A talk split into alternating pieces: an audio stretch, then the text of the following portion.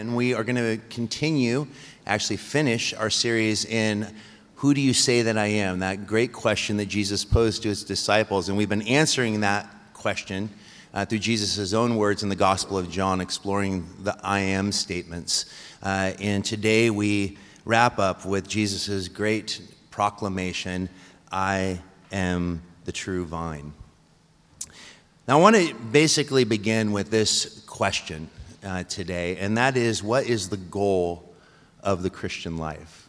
How do you, in your mind, define what it means to be a follower of Jesus? What do you think is the goal of your life as a follower of Jesus? Or maybe you're here today and you don't know Jesus and even trying to figure out what is it that Christians think that they're supposed to be about. And I think that the Westminster Catechism has a great starting point for us, and that is that the chief end of man, of humanity, is to glorify God by enjoying Him forever. And I think that there's a lot of beauty and a lot of truth in that. Uh, but we have to even then ask the question well, then, how is God glorified? And how is He actually enjoyed?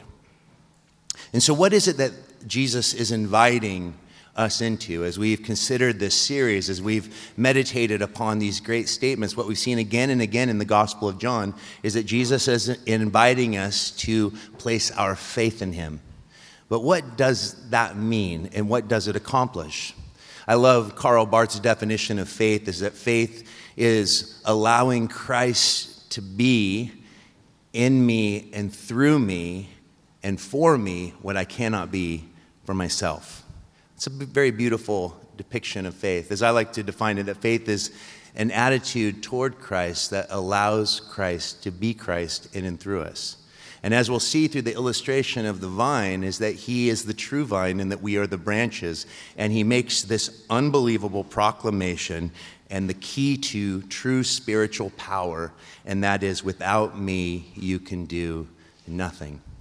Now, the question that we have to ask today is when Jesus talks about abiding in the vine, abiding in him, making our home in him, and he then goes on to say, Whoever makes his home with me, he or she will, I will be in them, and they will be in me, and they will produce much fruit. And so, also, the question comes down to what then is the fruit that he speaks of?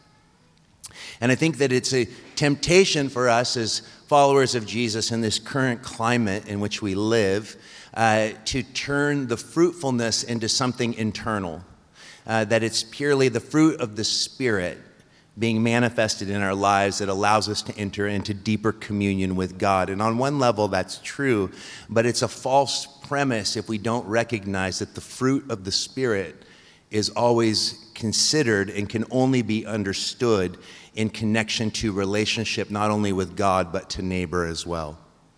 And therefore, what it means or the goal of the Christian life is both participation in Christ's nature, that's our regeneration, our salvation, but it's also participation in his mission. And I would argue that it is participation in his mission that is being conduits, witnesses to the ends of the world proclaiming Jesus to a lost and broken and suffering world, that we actually find our sanctification and we find our intimacy with Him. It's not an internal journey upward toward enlightenment, it's an outward, downward journey, a humble descent into the brokenness of Jesus' world to the foot of the cross, where we taste the good death again and again and again, that we might live by the power of His resurrection life. This is what we're going to focus in on uh, today. We're going to consider three things uh, in this particular passage in John 15. And what we're going to look at is these three concepts of suffering. We have to take into consideration the reality of suffering. To be a follower of Jesus is not to rid your life of suffering. In fact, suffering uh, is an essential aspect of human existence this side of eternity. We are a broken people in a broken world, in a broken cosmos. We experience the impact of that brokenness day in and day out, both from within and from without. And it is a reality that we have to reckon with. We do not have to understand it. And I think that many theologians throughout church's history has gone to great pains to try to explain suffering which is called a theology, uh, the theology of suffering, which is called theodicy. I, perp, I, I, I actually believe that there is no adequate theodicy. It is a mystery. It's a mystery that when we accept the mystery, it allows us to enter into the suffering of others. If we spin our wheels trying to figure out why suffering exists, it can actually cause us to begin to be isolated and be unwilling to, uh, unwilling to enter into the world and unwilling to accept that God is good and that he's trustworthy and that he's merciful and that he's gracious. Uh, why do we have this deep need to try to explain away every mystery? Mystery allows for romance, the sacredness of romance, and the ability to engage in the world in a meaningful way in spite of the brokenness that's all around us. And the belief that no matter what suffering, how, where it came from, or how, uh, how we get our heads around it, what we do know is that God is able to take broken things painful things and bring beauty out of it. That's something we can all say because most likely, if you're a follower of Jesus, you've already experienced it. So, this is something that we're going to reckon with, but we're also going to reckon with what it means to abide. It's a central word in the Gospel of John. It's an important word that I believe the church should not lose because it's become a bit archaic, but I think it's a beautiful word. And to abide means to remain with or to make our home in Jesus. And this is something he says again and again that the fruitfulness of the believer's life is dependent upon our proximity to the King, our willingness to make our home in him and, for, and to allow him the right to make his home within us. And then finally, we're going to consider the outcome of making our home in Him in a suffering world and even accepting the suffering in our lives that He might bring beauty out of it, that He would actually produce in us a, a, reflection of the gospel of grace, that agape love, that not self serving love, but that self sacrificing love, which at the very close of this passage he says, Abide, make your home in my love, uh, which is such a beautiful picture.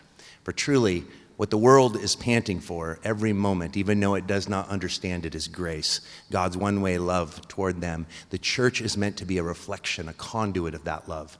And so let's begin with this beautiful passage and consider first suffering. In John 15, verses 1 through 4, Jesus says this He says, I'm the true vine, that is the real vine, the authentic vine. I'm the real one. I am the reality in which all other realities hinge. And he says, And my Father is the vine dresser, and every branch in me that does not bear fruit, he takes away.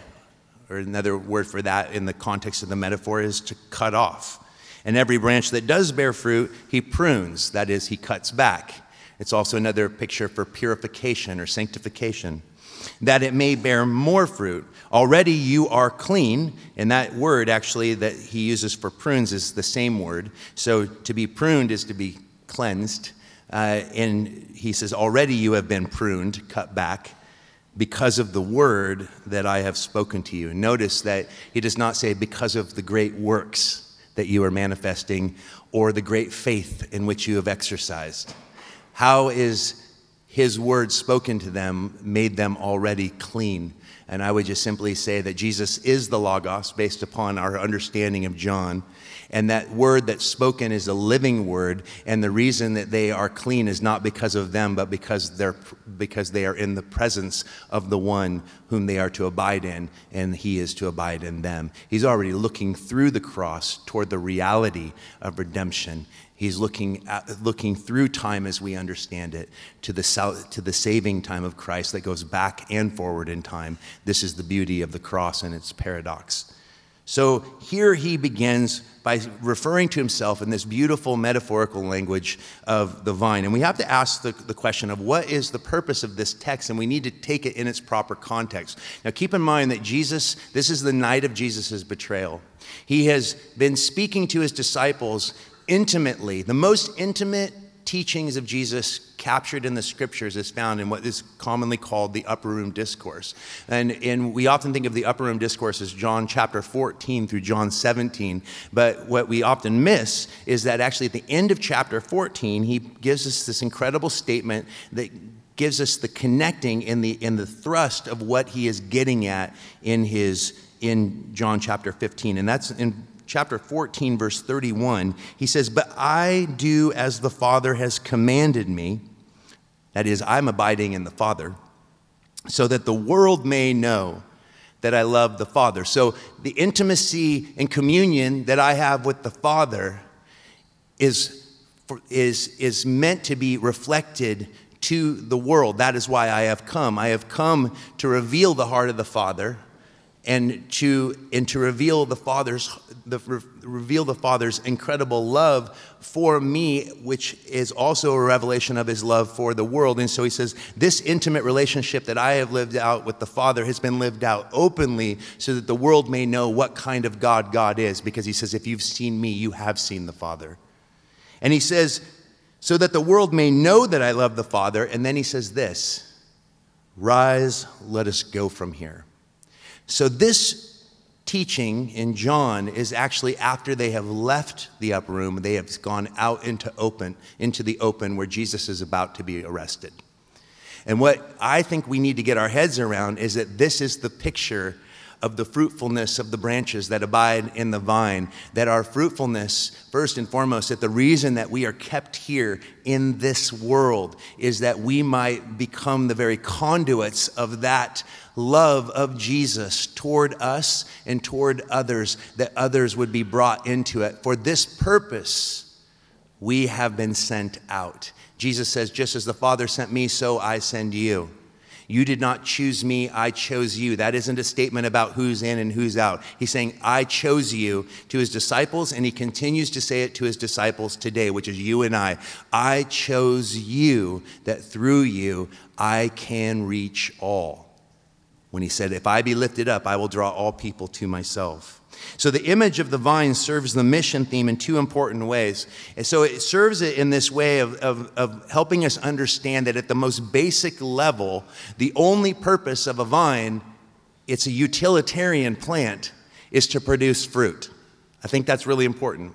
But I think it's also important for us to keep it in its proper context in the entire narrative of Scripture. And the vine is actually what Israel itself was called. Israel was often referred to as the Son of God.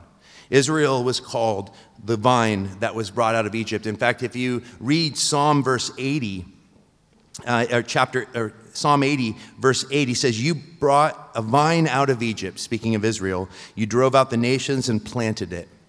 So Israel was God's chosen people. But why was Israel chosen?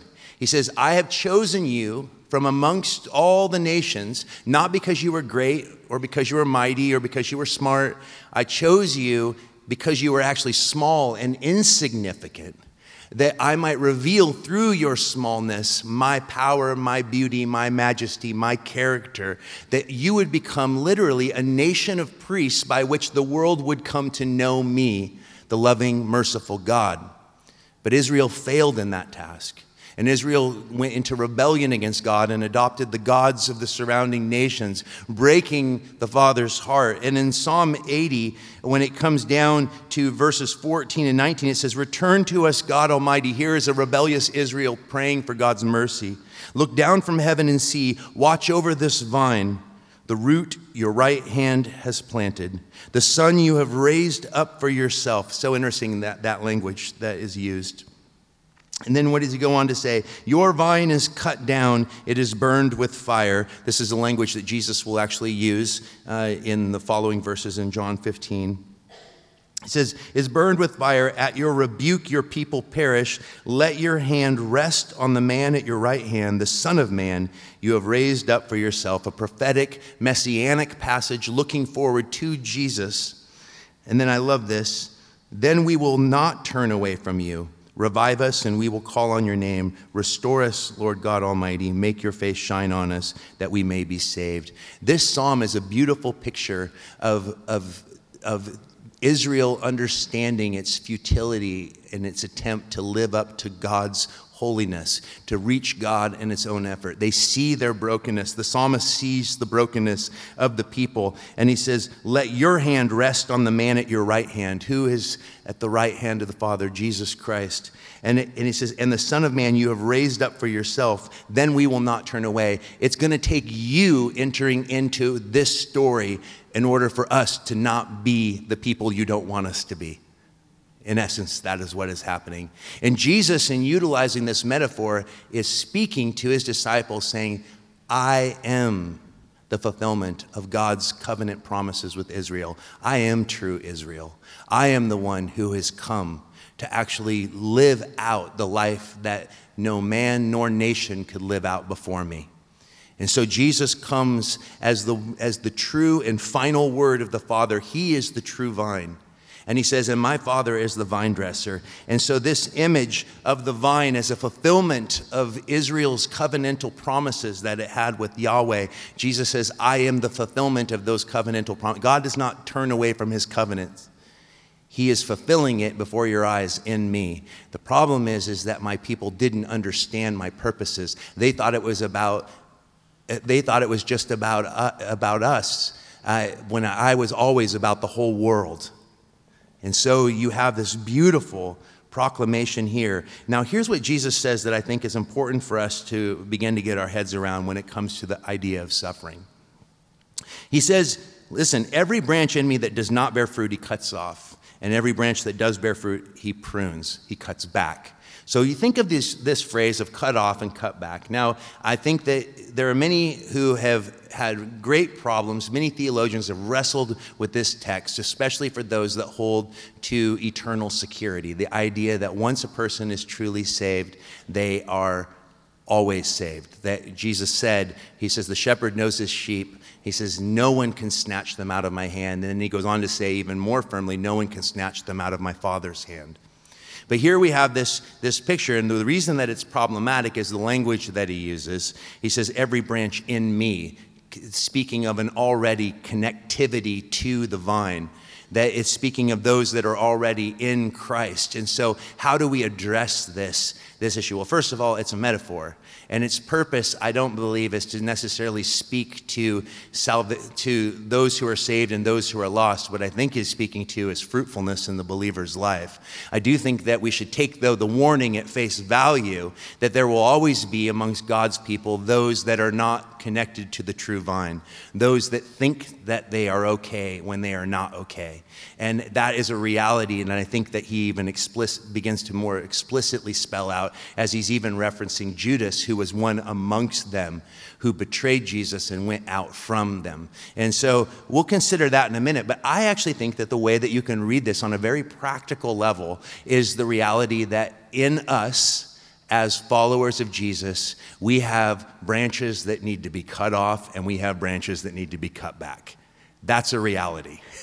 So take into consideration this, this fact? Is there not things in us? I mean, you didn't put your faith in Christ. If you were here today as a believer in Jesus and you remember, like me, the moment that you accepted Jesus Christ into your life, we began with the cross and we began with the simplicity of the gospel. And the gospel is always dependent upon what Christ has done for us, never what we do for Christ. And the power of this statement is that when we come to faith, we experiencing the brokenness, the suffering, the, the futility of our lives, the exhaustion of the ladders that we climb, and we meet the crucified Christ, the one who lived, died, and rose again, ascended to the right hand of the Father, and sends his Spirit, we come into the shadow of the cross and we see one who literally took all of our sin into himself and made it his own. That in Jesus, there is total and absolute forgiveness, there is absolution. The power of that absolution is that we recognized in our absolute impotence that we could not climb our way to God. It was an impossibility. We needed Jesus to meet us, to save us. And it was actually through the crisis of existence through the despair that we said yes to him. Now, many of you may have grown up your whole life as followers of Jesus and you don't have that sort of crisis experience. I think all of us in our journey of faith as followers of Christ will have moments of crisis that come because the fact is is that yes, there is a point where one is dead and then they come alive in Jesus. But it doesn't mean that every aspect of life, the things that kill us every day, are just knocked out and you're just sin free the moment you accept Jesus. In fact, I would argue that in a world, a cosmos that is itself broken. And it says the, the universe is groaning for its redemption. That we live in broken bodies, broken mind, broken universe. The limitations of, of our reality, the fundamental brokenness that is all around us, the suffering that we see. We, we can't deny it, and we still taste it all the time. The question for the believer is not give your life to Jesus and get rid of your suffering. The question for the believer is do we have a foundation that allows us to enter into that suffering with a strong belief that this is not all that there is? That God can actually weave the dissonant notes of our pain into his beautiful song that he is writing over creation, and it will end with him putting right all that is wrong. We live in an age of grace, and the reason he has kept us here is that we might be conduits of that gospel of grace to call out to a world that is struggling and suffering under the pressures of massive anxiety and brokenness, and to say, as Jesus said, as we become the mouth of the, of the King, we say, Come to Jesus, all you who are weary, and he will give you rest. Stop climbing ladders, surrender, recognize your inability to save yourself. But the fact is is that we don't always recognize in ourselves the things that still continue to kill us and those are things that Jesus needs to cut off from our lives. Because what he wants to do is continue to make us into his image. And what that requires is a continual examination. That's why I say that the Christian life is a daily death. It is actually, it's, it's a thousand deaths. It's dying again and again to the lie of who we were never intended to be and coming alive in his resurrection life. He cuts off things that don't bear fruit in our lives. And if you're like me, you can still find numerous things that just simply don't bear fruit. Yeah, what did I, I love uh, what George MacDonald once wrote. He says, A person is in bondage to whatever he or she cannot part with that is less than themselves. I'm like, dang it. There's a, all right, Lord, start cutting. This is the reality. So, if we think of it in terms of what he cuts off or what he cuts back, just notice here that, that both requires cutting and neither is that fun. And the suffering that people are experiencing all around us, uh, we have to understand that. We have to be able to enter into real suffering to understand how to minister to people who are in suffering. Jesus was baptized into a baptism of repentance. He identified with human brokenness. He came to not only conquer sin, but he also came to conquer death. He entered into every arena of physical limitation. And that is why he is our sympathetic high priest. He understands our pain. When Christians begin to protect themselves from the suffering of the world, to cloister themselves from the brokenness or the blatant sinfulness that is all around us. I was just actually, I flew out on Wednesday to Florida um, to speak for this big conference for um, that's Brevard County is getting ready for a Luis Palau um, festival, and they did this thing called Renew, where it's 150 churches in Brevard County gathered together. Uh, I spoke to about 250 pastors and then spoke again that night to all these churches represented. I think there was like close to 4,000 people there. And there was such a desire to see God move. It's, it's a county that has one of the highest uh, drug addiction problems in the entire nation. It is the, the highest level county in, in Florida. And the amount of poverty, it's a, such, Florida is such a weird place where it is just that cross section of just unbelievable wealth and unbelievable poverty. Uh, and in a, in a brokenness uh, that, that reminded me actually of, of the kind of area and the experience that my dad is, lives in. Uh, and, and it was just so powerful to be able to communicate to this community the beauty of God's graciousness and his desire not to deliver us of our suffering and difficulty, but to invite us into life with himself. And so it is that we must understand, as Isaiah 45 3 says, I will give you treasures of darkness that is what I call the mystery of suffering and its ability to actually bring beauty out of our lives. For even when He has to cut off those dead branches in our lives that are, that are marked by sin, think of the freedom that comes. Whoever sins is a slave to sin. Whoever, is, whoever the Son of Man sets free shall be free indeed. But we have to continually be set free from the things that we tend to go back to. And not only that, when we have things in our lives that are fruitful, the Father will often come into our lives. And the, Jesus himself said, You can't take a stand for me. You can't enter into my gospel. You can't be ones who proclaim my goodness and not begin to experience suffering for my name's sake. But this is the thing we're not sadistic. The goal is not to do what uh, some people misinterpret uh, in Acts when Peter and John, or, or excuse me, yeah, it's Peter and John are beaten for proclaiming the gospel. And it says, and they left and they began to rejoice that they were counted worthy to suffer for Christ's namesake. Let me just clarify really, really clearly. They were not rejoicing while they were being beaten, okay? It hurt. It was real physical suffering.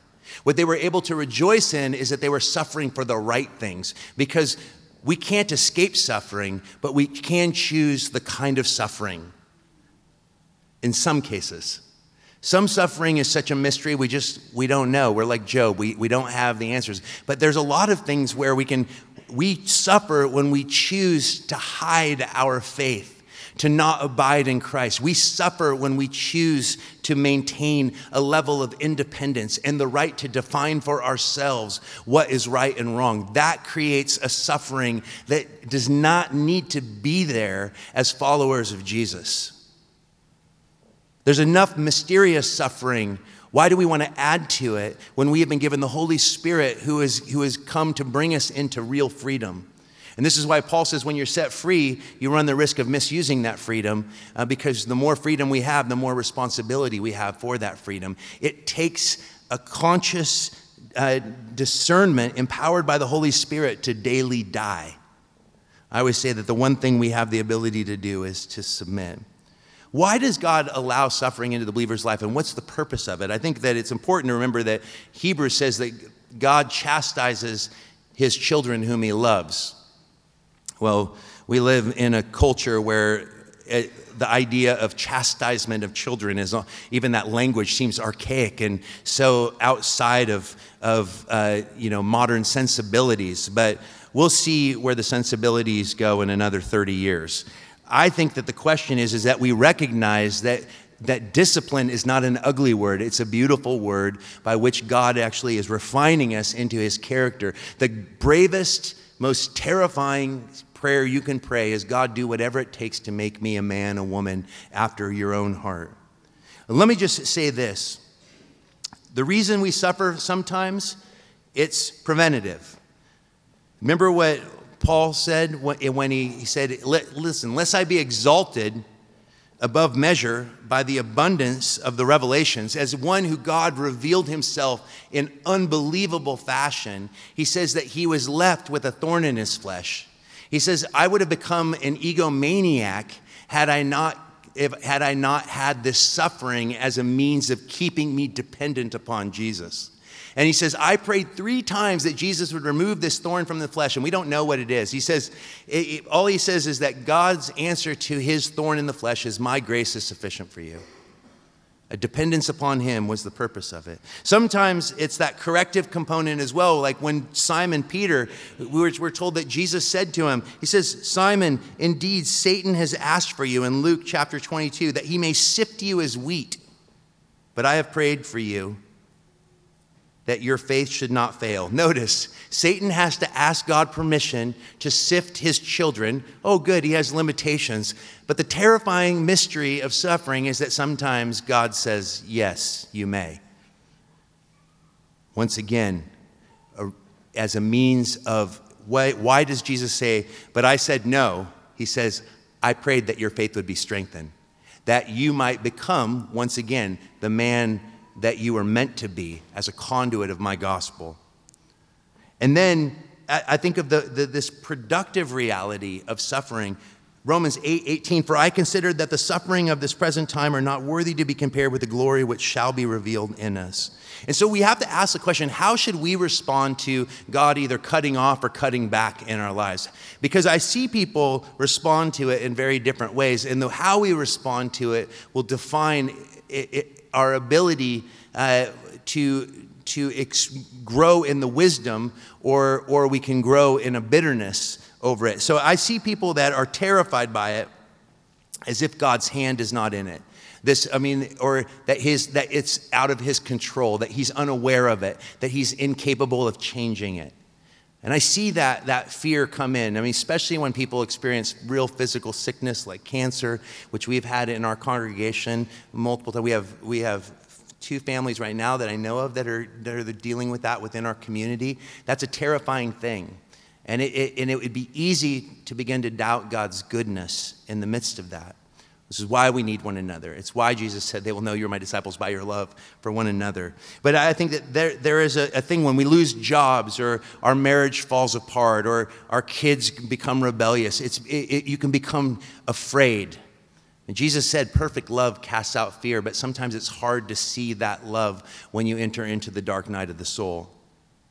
I experienced the terror of suffering when in year two I entered into eight months of crippling anxiety that was so severe that I was breaking down crying every hour and I thought I was going crazy. And one of the things that God u- utilized that was to A, show me He was humbling me and reminding me, because I, I was like, this church is dependent upon me.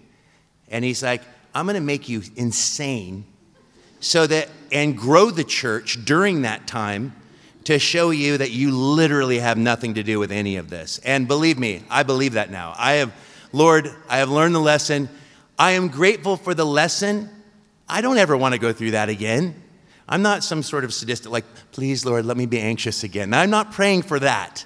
I am grateful that it taught me how to be empath- how to grow. Uh, my wife would maybe argue that I'm not as empathetic as I ought to be. So I, I, pray that that doesn't require another season of ins- insanity. But I, I think that, I, I, mean, I really lost my mind for a long, it was terrifying. I mean, it, it required a doctor, it required a psychologist, it required prayer, it required a, a community around me. Uh, and in spite of that, God was growing his church, but he was utilizing it to teach me that I, I had lost, I didn't have the, the, I hadn't tasted that kind of death and so I wasn't able to enter into that kind of death with others. And we need to be able to enter in to the things that are killing us. Uh, we need to be able to enter into it without being destroyed by it. But at the same time, we can't avoid it. We need to be able to give ourselves gently to it. I understand being terrified and not feeling like God was in it, or faint un- under it in unbelief and doubt.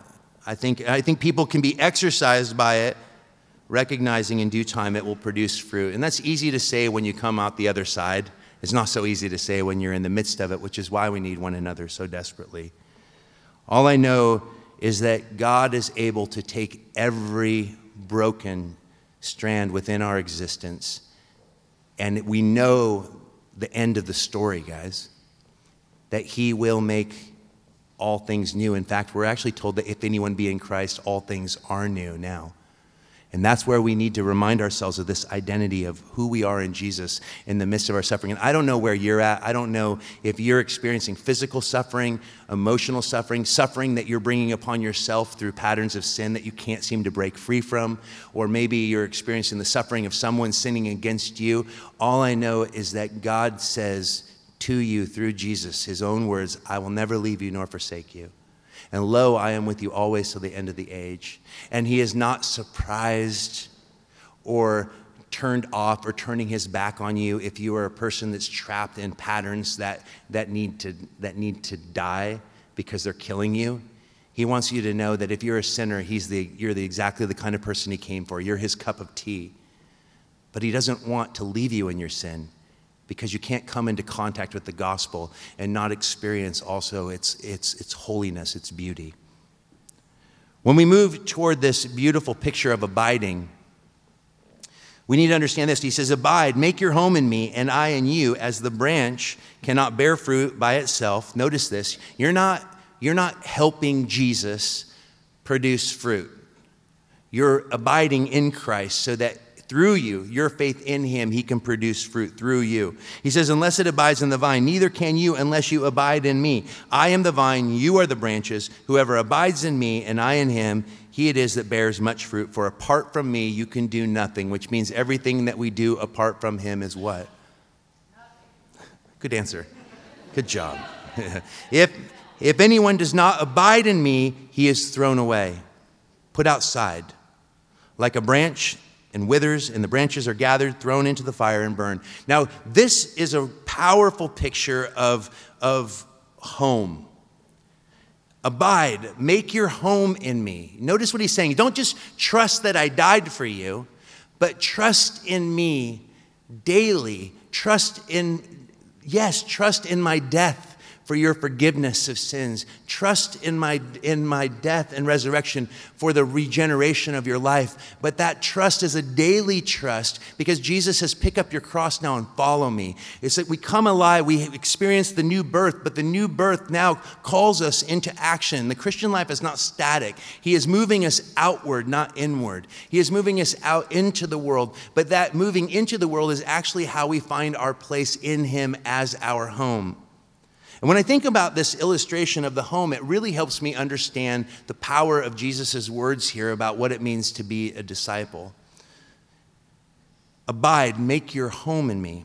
I think of these words. I've been reading this author kind of obsessively. I just, I'm almost done with this fourth book by her. Um, her name's Rachel Cusk. She's this English author, and she just wrote a wrote a, a, book of essays. And one of the essays is called "Making Home," and it's her meditations and reflections on what it is that we're trying to reflect in our homes.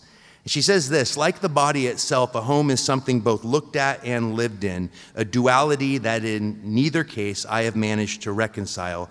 I retain the belief that other people's homes are real, where mine is a fabrication, just as I imagine others to live inner lives less flawed than my own. And I think this is a really powerful picture. She's not a believer from anything I've been able to read. But what she does notice is that the home becomes a reflection. When we get a home and we remodel it, and, and we gut it. And Darcy and I have done this a couple times with homes. We've had the, the privilege of, of designing and, and bringing a, a churches back to life as well. Is that what are we doing? We're, we're, we're, we're trying to create a reflection of, that, of those values that we care about, the things that we think are beautiful. But often, our presentation, if we're going to be really honest about it, the presentation of our home is often putting forth a front. I mean, think about the way that Instagram is used to nobody is using Instagram to show the toilet lid up or the sink full of dishes. Like, look at my beautiful kitchen after my children and all their friends ate here today. You know, I actually, I actually was thinking about this uh, because I love beautiful spaces, and, and I, I think that our, our spaces should reflect the gospel on, on some level, like our lives do. And the gospel, uh, it should reflect this, this, this this invitation that Jesus, that Jesus says, Come to me with your chaos, with your mess, that I love you. Come in and, and be with me. And, and, and I, think of the, I think of the places where I've been in the world where where there's where poverty is so deep that people are worshiping in a church that has a dirt floor or gone into a home where there just there isn't even the idea of should I get my couch from IKEA or West Elm or or more expensive than that should I there's no thoughts around that it's just there's a there's a simplicity but there's still this unbelievable beauty and and and gentleness and sweetness that has to do with the reflection of the heart of Christ in the center of that home. And I think what Cusk captures really perfectly is the insecurities and the desires to actually manifest some sort of false control in how we make our environments when what Jesus it's a perfect illustration of what the gospel is asking. What Jesus is saying essentially when he says I want you to make your home in me and so that I can make my home in you. Without me you can do nothing. This is the essence of the gospel. Whoever proclaims with their lips that Jesus is Lord, that means he is the one who gets to make the decisions, not you. That's the essence of the gospel. So, yes, is the gospel just simply saying yes to Jesus? It is. But it's like saying yes to Jesus. Yes, Jesus, you can have my house. And he's like, great. I hate that couch. I don't like that comforter. I don't like, you know what? I hate mid century architecture. All that must go. I prefer Victorian, fluffy, and floral. I, I don't think Jesus has a preference, but my point is, is that he has the right to define his terms in our lives. And we don't like that. And this is why it's not it's very difficult for the non-believer to say yes to jesus. And honestly it's the reason it's hard for the believer to say yes to jesus every day as well. Because you are giving up control of your life. I think if we actually allowed the, the beauty of real life the honesty of our lives to be the thing that's presented to the world. There would be something quite appealing about that. Maybe if our pictures on Instagram were a little more, more honest about how we actually live. For isn't the home truly the place where we, it's the only place where we are allowed to be anarchists? It's the only place where it's okay to walk around in our underwear. Well, that's a stupid illustration in Portland, but, uh, but in most places in the world, it's the only place. Uh, I think that this is the beauty. And what Jesus is saying, he's like, I want you to make your home with me, but I want to make my home in you. And that means I want to get rid of the dead stuff and I want to rearrange things and I want control. But it's not until we give him control that we, do, that we begin to find the freedom. And the thing is, is that the enemy in the world tells us, do not give up control because control is the only thing you have. I'll just share with you this story before moving forward. My dad um, as I've shared with you guys over the years, I've been trying to share the gospel with him again and again. I, I went up and spent time with him in January. He's a lifelong alcoholic.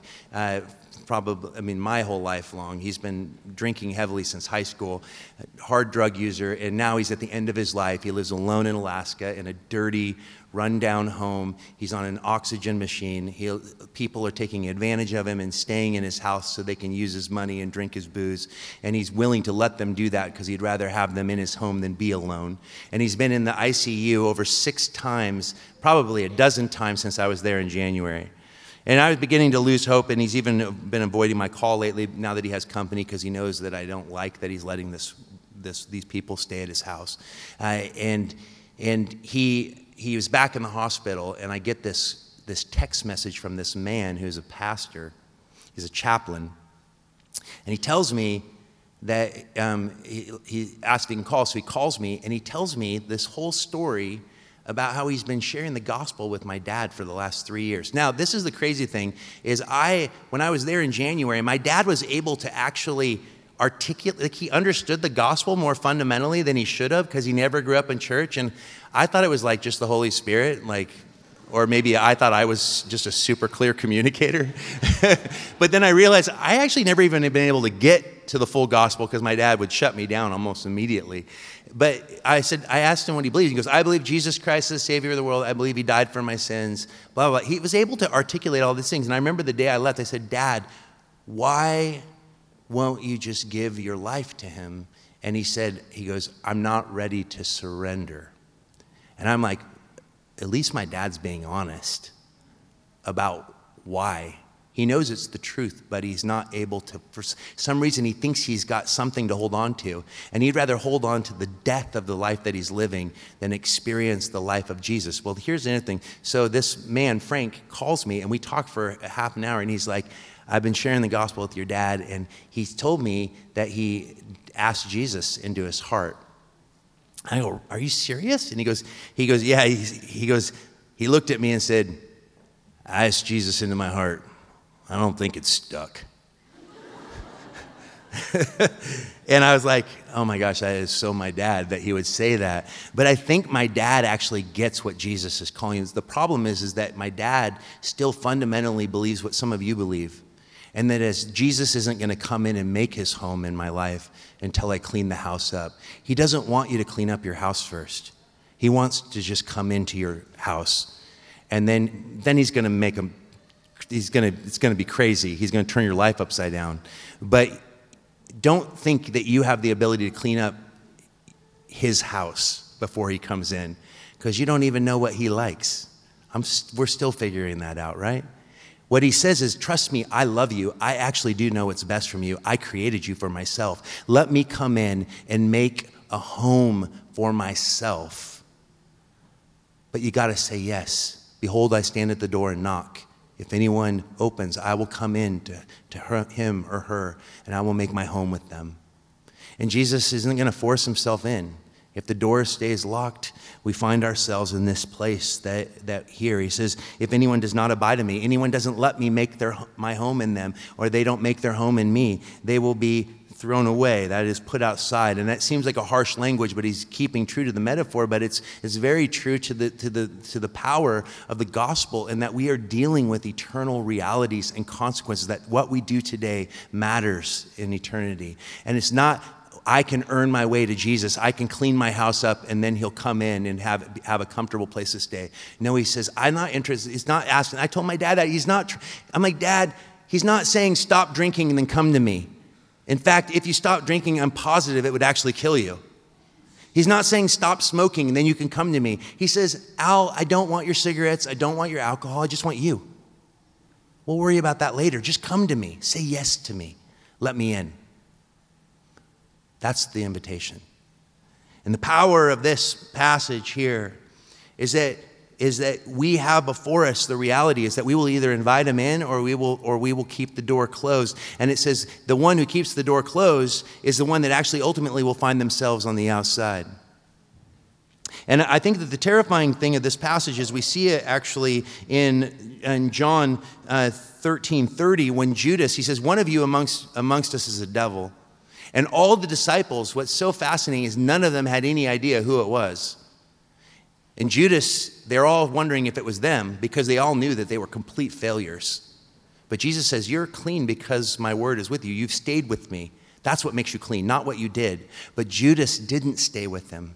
And Judas says, Is it me, Lord? And Jesus said, Yes. And it says, And Satan entered into him. And after he had eaten the bread, this is the most terrifying passage, I think. He immediately went out outside, and it was night. And I think that there is a heaviness to that.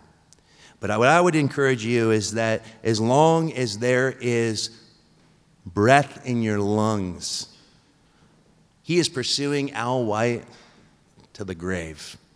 And I believe my dad, I'm like, I don't know if it's stuck or not, and I'm not sure that my dad would be able to tell at this point either. There is an implicit, beautiful trust. He's a little bit like the thief on the cross. All the thief on the cross could say is, Lord, remember me in paradise. And that's the only work he did was say yes to Jesus' death in that moment. And so I have to believe that even those that are thrown out, that, that are outside of that kingdom, what's the purpose of the church? Is that we're to go out to those on the outside and invite them in because they are we know that the world is creating hell for itself because we're aware of how easily it is for us to still create hell for ourselves and this is why we must also understand that God is a consuming fire and that His love is a consuming fire and that His wrath is nothing more than His love violated. He hates sin because it robs Him of what He loves, which is you. And so He says, Let me come in. Let me put out everything that needs to be burned up. Let me rearrange and cut back what is fruitful so that you're more fruitful, so that we can become the loving people, which is where He ends. If you abide in me, and my words abide in you. Ask whatever you wish, and it will be done for you. By this my Father is glorified, that you bear much fruit, so prove to be my disciples. As the Father has loved me, so have I loved you. Abide in my love. Jesus closes this powerful statement. He says, Listen, when you make your home in me, and I make my home in you, you will begin to produce fruit. And this is what how the father is glorified. And what is that fruit? Well the fruit of the spirit is exactly that. It's the spirit's fruit to produce in us. But let us keep in mind that that fruit is meant to be manifested to the world. It's all relational fruit. Love joy peace long suffering, kindness, goodness, faithfulness, gentleness, self control. Against such there is no law. It's not so that we can grow into some sort of mystic union with Christ apart from the world. Our mystic union with Jesus is actually quite earthy. It is meant to lead us into the brokenness of the world so that through us, that fruit of the Spirit can actually bring about more fruit. That is, bring people into the vine that the lost world will meet the risen, resurrected Jesus, that we actually proclaim as witnesses to the King as we abide in Him and the power of the Holy Spirit. We tell a dead world to rise up, come alive in Jesus, put your trust in Him, open the door to Him. He loves you, He alone can remove the anxiety that is destroying you. He alone can actually bring hope and healing in the midst of your suffering. Yes, he look at us. He doesn't promise to remove suffering. We are people that suffer, but we recognize that we have a hope that goes beyond this moment, beyond this suffering, beyond the impossibility of living because Jesus is that good. And he says, "My words, if my words abide in you, you can ask whatever you wish. Notice that it defines how we ask. Because if Jesus is the one abiding in us by His Spirit and we are yielded to Him, we say yes to Jesus every day. We repeat that yes of love and allow Him the right to be the King in and through our lives. It is then that we will actually be filled with the Spirit who will actually teach us how to pray. And what we will pray will be in line with His Spirit. We can trust God with our, with our needs, with our, with our wants, but it begins to lead our prayer life outside of ourselves and toward the world, what we long for is, is, is the reality of His kingdom coming on earth as it is in heaven. What we long for is to see the lost saved. What we long for is, is the heart of God so that we feel what He feels and desire what He desires. And when we abide in Him, that is what happens. Our interests, our passions are transformed. And we begin to ask and we receive because we're asking for the right things. God always answers prayer. It's just that often the, the answer is no because He's a good parent and He knows that we often do not need what we think we want. If I would have gotten what I wanted when I was in my 20s, I would not have come to faith because all I wanted was fame and it would have killed me and it would have killed my marriage and Henry and Hattie would never have come into existence. God knew what I wanted. I didn't know it. And that's the same with our house. Because I don't know if you're like me, even using as an example the thought of someone else decorating my home actually makes me kind of sick to my stomach. In fact, when we did this church, I remember sitting down with the staff and, and, and volunteers, and I'm just like, you guys, when it comes to spiritual things, collaboration. When it comes to the aesthetic design of the building, I'm a total dictator. No apologies. so, this is what Jesus wants total authority, absolute authority. What he wants is you to allow him to be responsible for you, that you might be fruitful by becoming a conduit of his love. And as we enter into his world and invite people in, it is that that brings transformation. It's that that brings the reality of God's graciousness into our lives. We suffer in Him and with Him. As we rest in Him, we are able to overcome, we are overcomers. And it is our ability to, to, to stand fast in our faith in the midst of difficulty that becomes a pillar amongst a world that is looking for answers that actually bring meaning to this crazy place that we live. And so may we be conduits of His grace in everything that we do. Amen. Let's pray.